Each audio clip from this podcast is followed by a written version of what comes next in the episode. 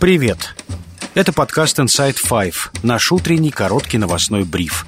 Пять самых важных и интересных историй от Insider всего за несколько минут. Сегодня 10 июля, понедельник.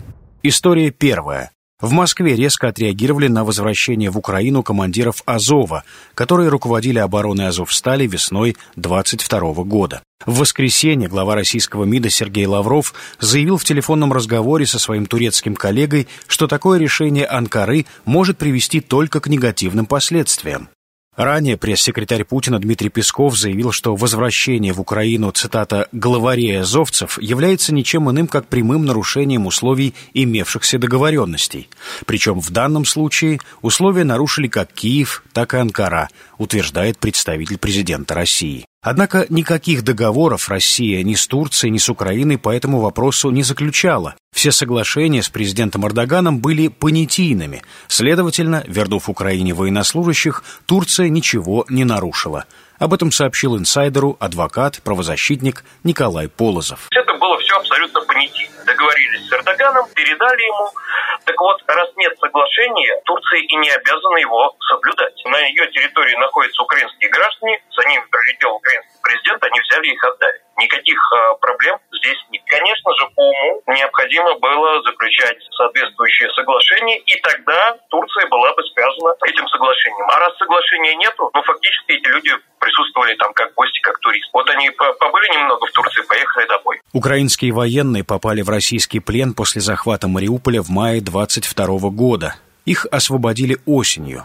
По условиям сделки, пять украинских командиров Азова должны были оставаться в Турции под защитой Эрдогана до окончания военных действий. Однако в субботу, в 500-й день войны, Владимир Зеленский после переговоров с президентом Эрдоганом привез военных на родину. По данным российских властей, всего на Азовстале находились около двух с половиной тысяч человек. Все они сдались. В сентябре более 200 украинских военнослужащих, в том числе командира полка Азов Дениса Прокопенко, обменяли на куму президента Путина Виктора Медведчука и российских военнослужащих. При этом пятерых командиров Азова, включая Прокопенко, оставили в Турции. Они должны были находиться там до окончания войны.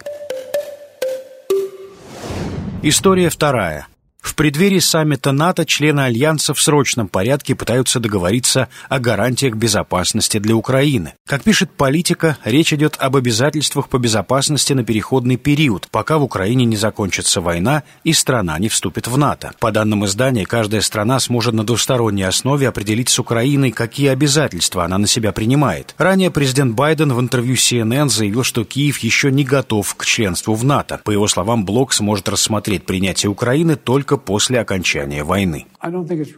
Я не думаю, что в НАТО сейчас, когда идет война, есть единодушие по поводу того, принимать Украину или нет.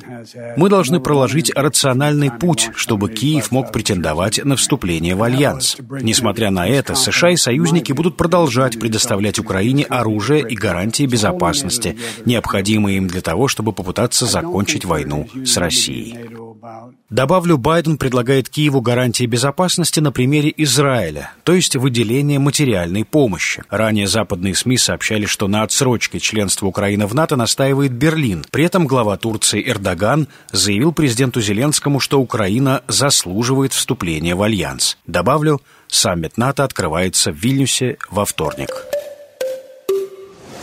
История третья. Не их война. Гостей Российского культурного центра в Вашингтоне спросили о вторжении России в Украину. Опрос провел корреспондент «Голоса Америки» у входа в здание. Одна из опрошенных ответила, что ей наплевать, а потом набросилась на репортера. Остальные сказали, что не хотят отвечать на этот вопрос или попытались уклониться от ответа. Как вы относитесь к войне, которую Россия ведет в Украине? Хотелось, чтобы поскорее закончилось все, конечно. Ну, это не для меня судить так или иначе. Я могу только желать или молиться об этом. Я вам скажу, что я не сильно хочу вообще, вообще про это разговаривать. Сегодня 500 дней войны, в то же время я знаю, что в России день семьи, любви и верности, но в то же время 500 дней вторжения.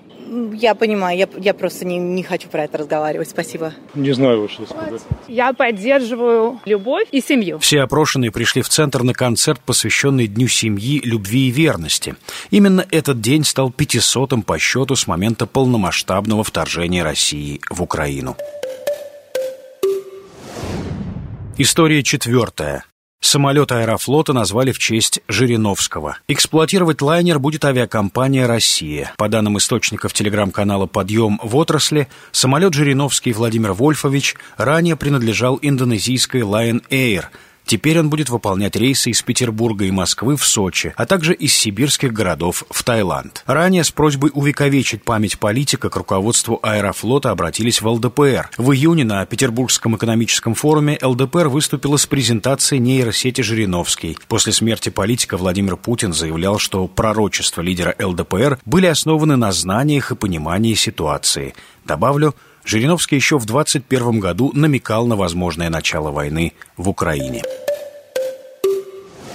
История пятая. В конкурсе «Мисс Нидерланды» впервые в истории победил трансгендер. Рикки Колли, 22 года. Она модель и актриса. Как сообщили в жюри, Колли сияла на протяжении всего шоу. У нее сильная история с четкой миссией. Мисс Нидерланд. Is Теперь девушка будет представлять Нидерланды на конкурсе «Мисс Вселенная». Добавлю, Колли станет вторым трансгендером в истории конкурса. Первый в 2018 году была испанка Анхела Понсе. И это все на сегодня. Это был подкаст Inside Five.